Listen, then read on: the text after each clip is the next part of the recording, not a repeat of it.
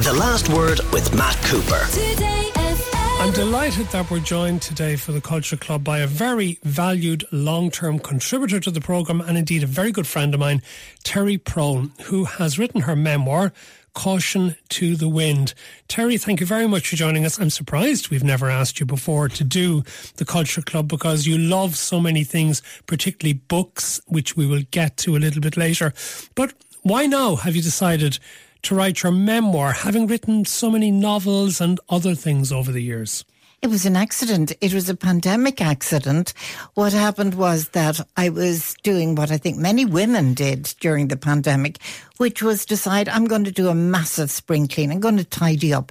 And I came across this plastic crate filled with cuttings, letters, all sorts of things. And as I went through it, I realized my wonderful mother, Lord Rester, the archivist, had kept every script I had written for the Gay Byrne Hour, every bit of research I had done for it about prices of the time, um, every letter that my husband had got from people when he left the priesthood. It was just the most fantastic archive. And I realized writing a memoir is, is going to be easy. Did you realise she was keeping all that material? No. And How did she get her hands on it? I, she would have kept every cutting at the time when I was writing. I was doing two columns a week when I was in 2021 in evening newspapers, and she obviously cut them out, clipped them, dated them.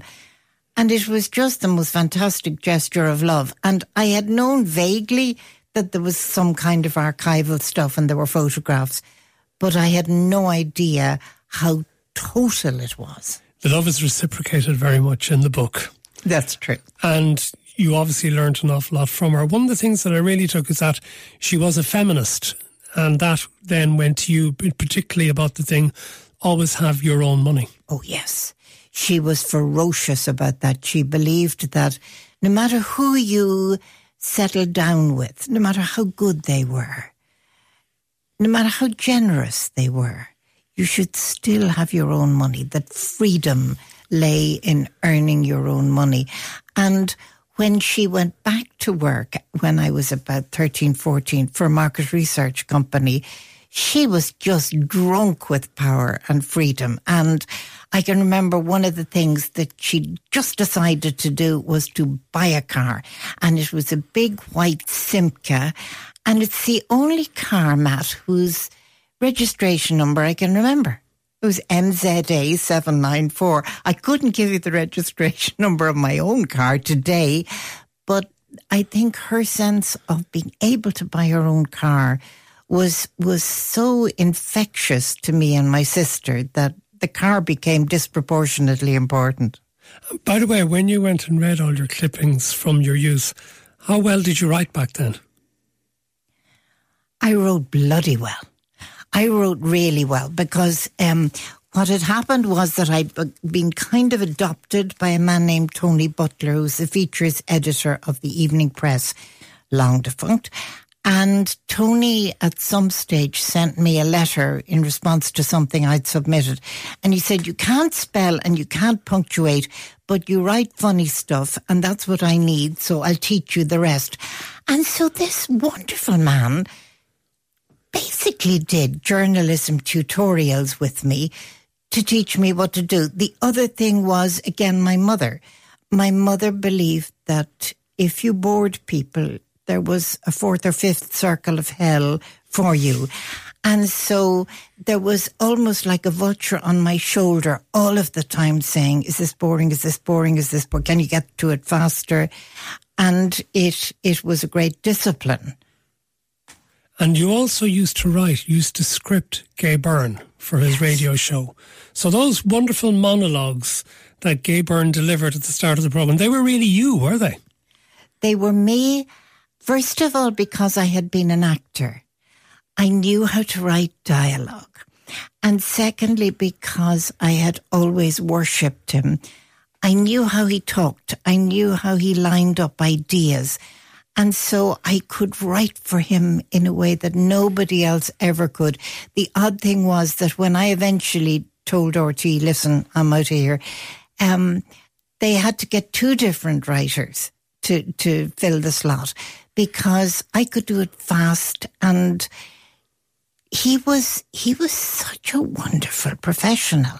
He would be there an hour before going on air, going through the scripts, and if I had put in here's where you break into tears, he would have practiced that so that it sounded as though he was just doing it off the top of his head. There are very few broadcasters who can read a fairly lengthy script and make it sound as though they're not reading it. So that means he was a wonderful performer, but was he also sincere then? Or was he putting on an act? Oh, he was so sincere. I mean, one of the things that shocked me a bit about a year before he, he died was out of the blue, he said to me when we were having a cup of coffee, he said, I, I worried that I wasn't kind enough to the production teams that worked with me. And I just went wide eyed because he he was not sentimental. There was none of this how's your old back and is your granny good and how you feeling? None of that sort of stuff. He was brisk and um, if you did something right, he would say, Nice one today, Miss Brown, thanking you, and move on. But he was always appreciative and he never allowed you to take the blame for anything. If he read it on the air, he was responsible for it. Okay. Let's move on. I might come back if we have time at the end a little bit more about your wonderful book, Caution to the Wind, which is so honest.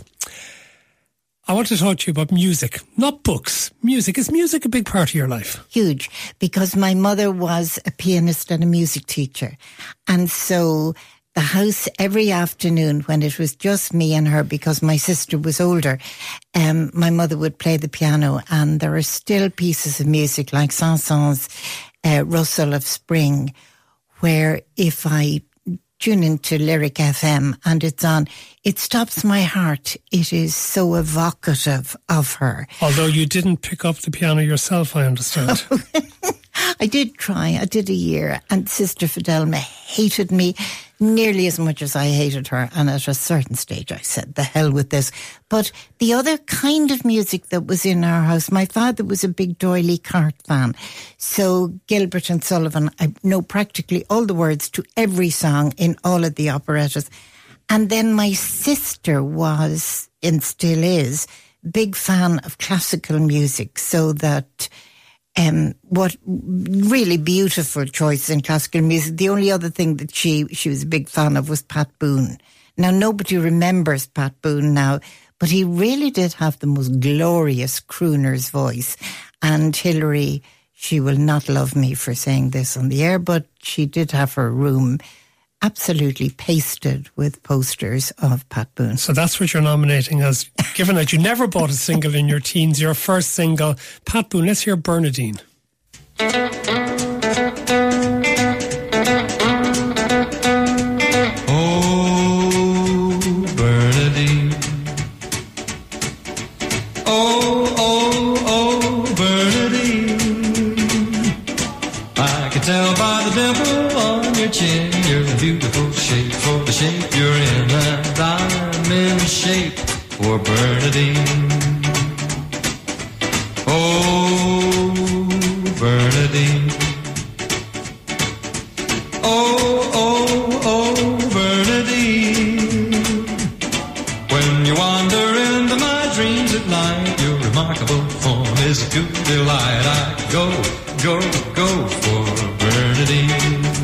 Of somebody who hadn't heard that in a long time.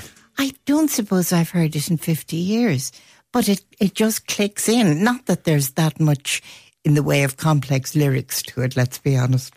Favourite album? You have gone for traditional jazz and you're going for the left Bank Bearcats. Oh, yeah, this was a great discovery.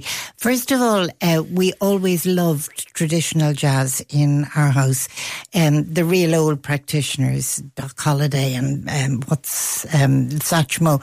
But at some stage, I came third in an essay competition. The shame of it only coming third. And the prize was this LP. And it had a picture on the front cover of bears, as in bears in the wood, uh, climbing upstairs, and they each had a different jazz instrument, like a trombone, a tuba, whatever. And my sister was in charge of the record player. So she put it on, and we sat down to decide what it was like. And it was fantastic. I mean, it was the most joyful, exciting Dixie that I had heard in years. And the the back of the the uh, record said that these were young French, mostly students, although one of them was a former deckhand, who had no musical training and who had just decided to adapt American traditional jazz uh, and give it a Parisian flavour. So we all bought that. And they even said where the records were, because there were three in a row, where they were recorded. Um, it was Maison Diabolique in such and such a rue or something in Paris. And it wasn't until relatively recently that I discovered the entire thing was a lie. There was no French connection. There were no French musicians. What happened was that somebody in Philadelphia pulled together a whole bunch of session guys. A Philadelphian Louis Walsh. And, exactly. And said to them, listen, lads, you'll get so many uh, dollars for this and we'll market it as, as something that has nothing to do with you. And even at the time, there were some jazz musicians in Philadelphia who noticed little stylistic things that made them say, that ain't no Frenchman, that's so and so down at the such and such club. But they actually created a false identity and sold it. And only really when the internet came on stream and people began to query did the whole truth come out. The Left Bank Bearcats. Let's hear Shaking with BB.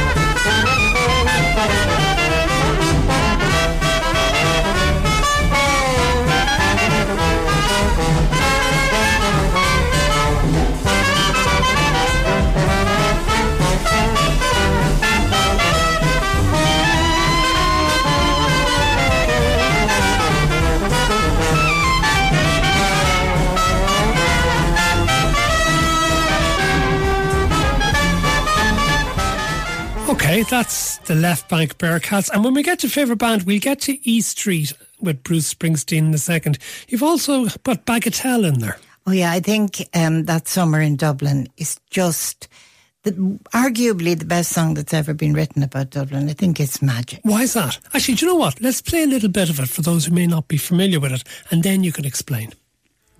I'll always remember your kind words, and I'll still remember your name.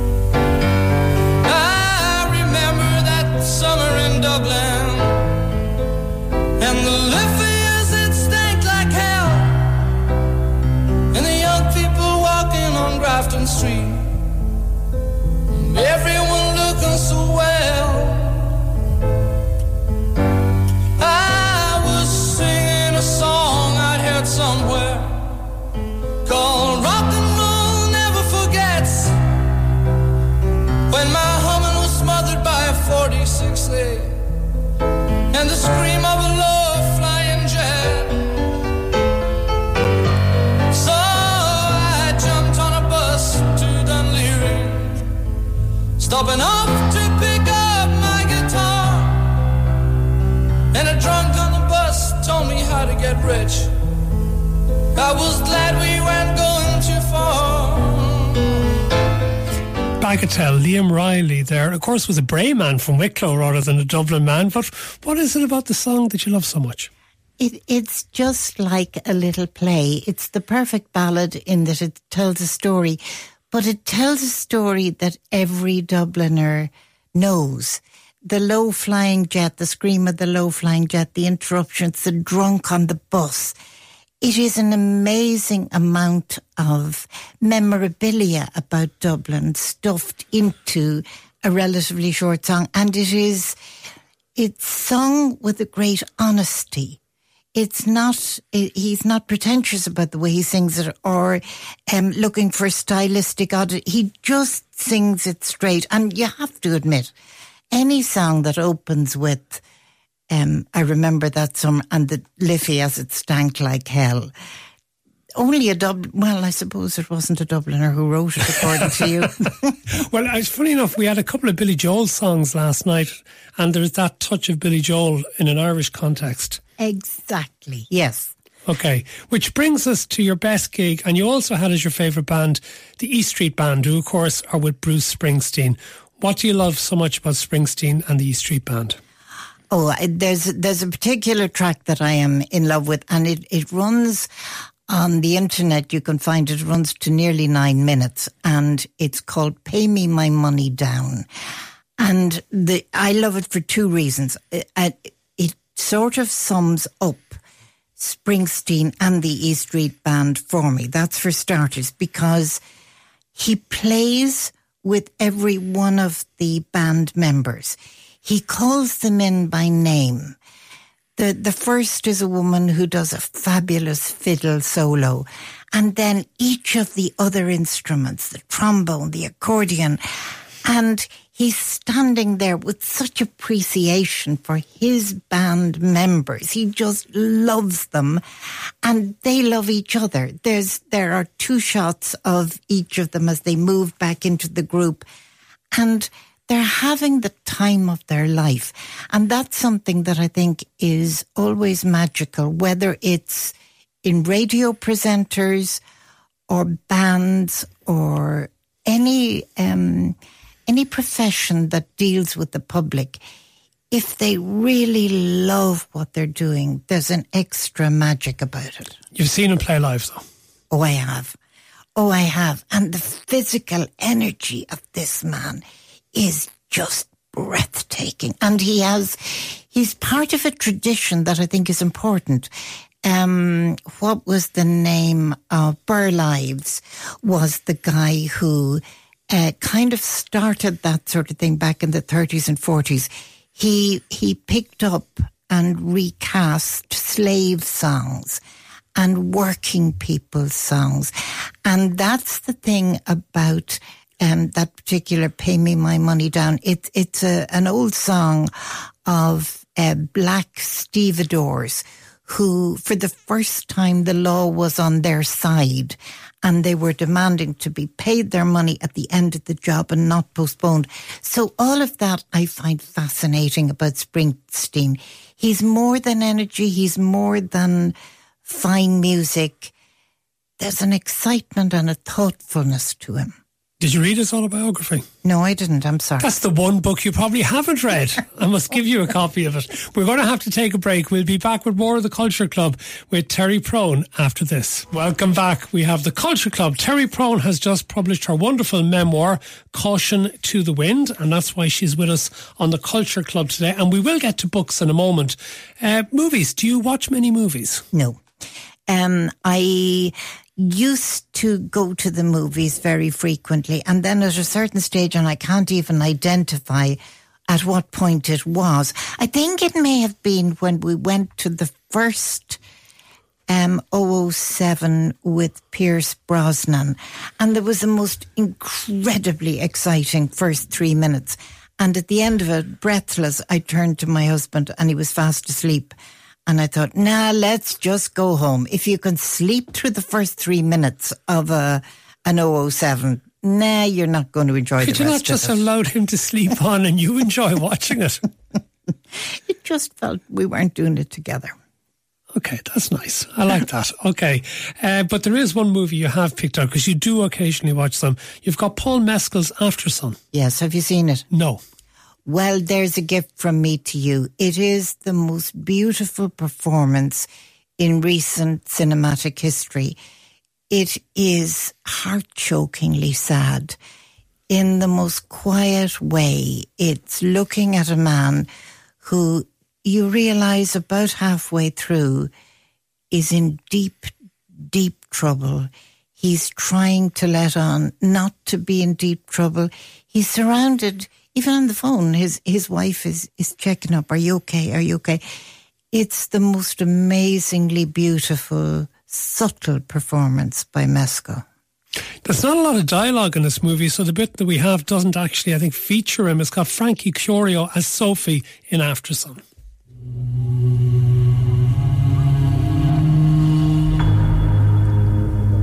I think it's nice that we share the same sky.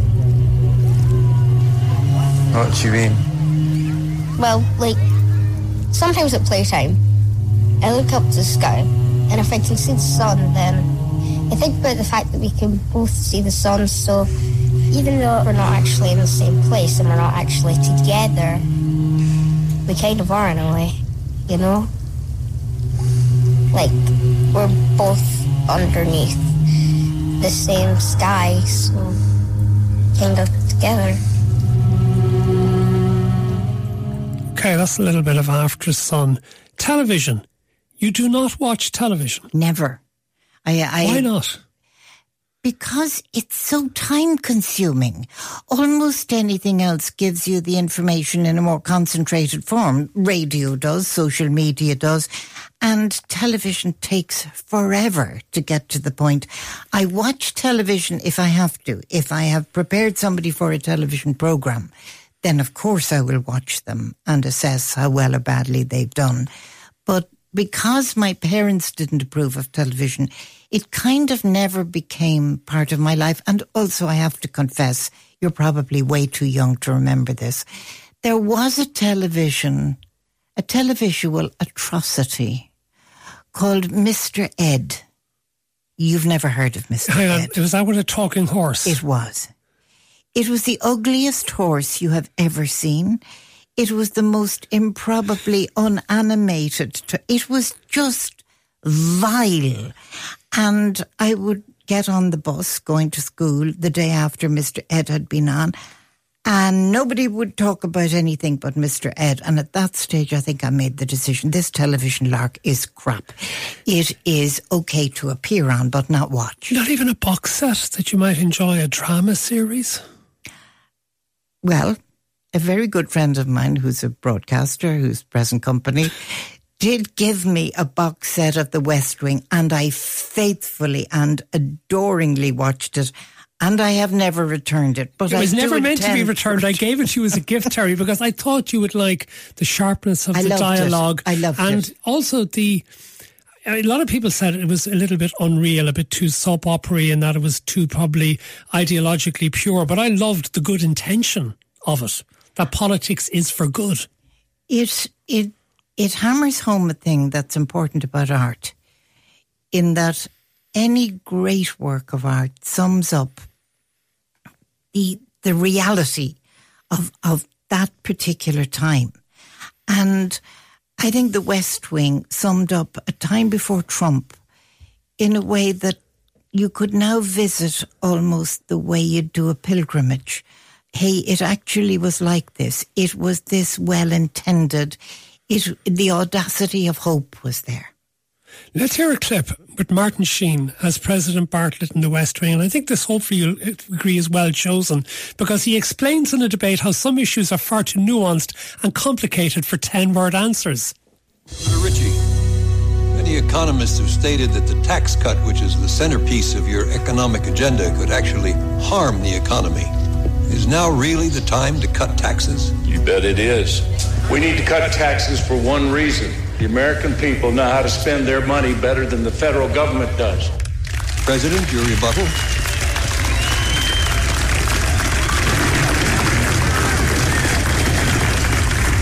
There it is. What the hell? He's got it. That's the 10 word answer my staff's been looking for for two weeks. There it is. 10 word answers can kill you in political campaigns. They're the tip of the sword.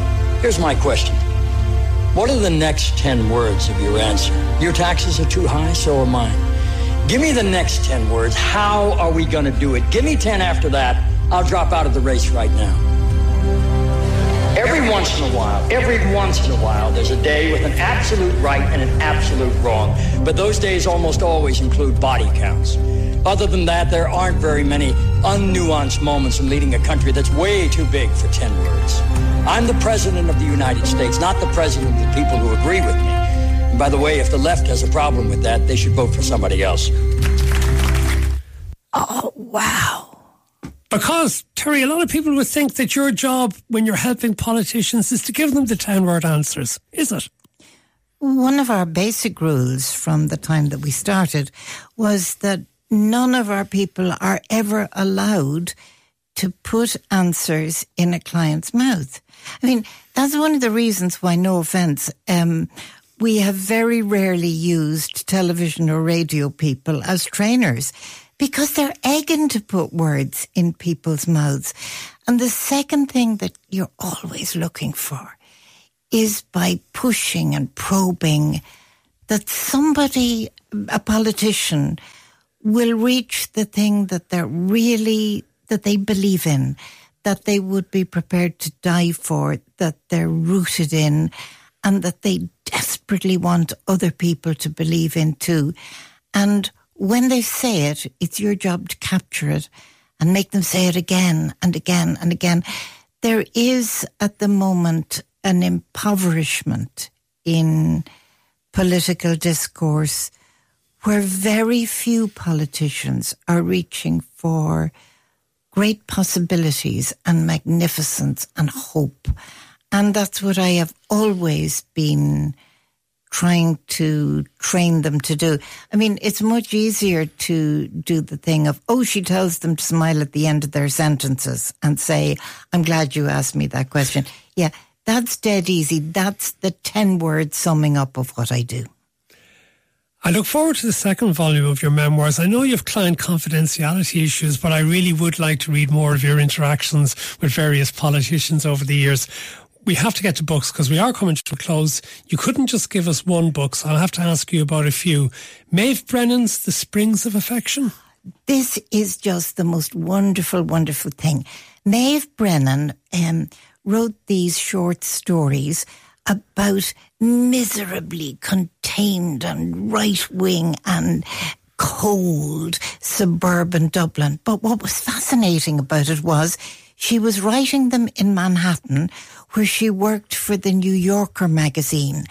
And she was a huge success with the New Yorker. And then her life began to drift apart. And she ended up as a derelict living in a railway station in the middle of New York. And I was, I came across the first book, The Springs of Affection, quite by accident in a remainder shop read it and was stunned and began to research who was this woman. And it suddenly struck me. It said in one of the sources that she had gone to school with Miss Louise Gavan Duffy. And I said to my mother, hang on a second. You went to Louise Gavan Duffy school. Yes, I did. Did you know a Maeve Brennan? And there was a small pause, and she said, the ambassador's daughter, which she was. She was the daughter of the um, ambassador to America. And I said, what was she like? And my mother thought for a moment and then she said, obnoxious and crazy. And I thought, isn't it interesting? My mother would not have met her after they were seven years of age, but she spotted something strange about her. And I told my mother what had happened to her, and she, she said something about that sometimes geniuses don't get the help that they actually need to survive. But if, if you come across her work anywhere, they have now been reprinted. They are fantastic short You found stories. it in a remainder bin. About how many books do you reckon you have at home? 15,000. How many? 15,000 at least. I haven't counted them recently, but I had to count them. How many of them have you read? Uh, about 14,350. Do you finish everything? No. Um, I used to finish everything because my mother had a rule that said you start it, you finish it. But once I hit 70, I decided, you know something, I may not have the time for this. So if I, if I land on a complete woodener, I throw it there. I have three other books you gave us in the list, and I've only time for you to talk about one in a bit of detail. So they are Mountains of Fire by Clive Oppenheimer Head, Hand, Heart by David Goodhart and Demon Copperhead by Barbara Kingsolver. Which one will you pick of those three? Demon first? Copperhead because it is a tour de force. Barbara Kingsolver, I have loved for a long time.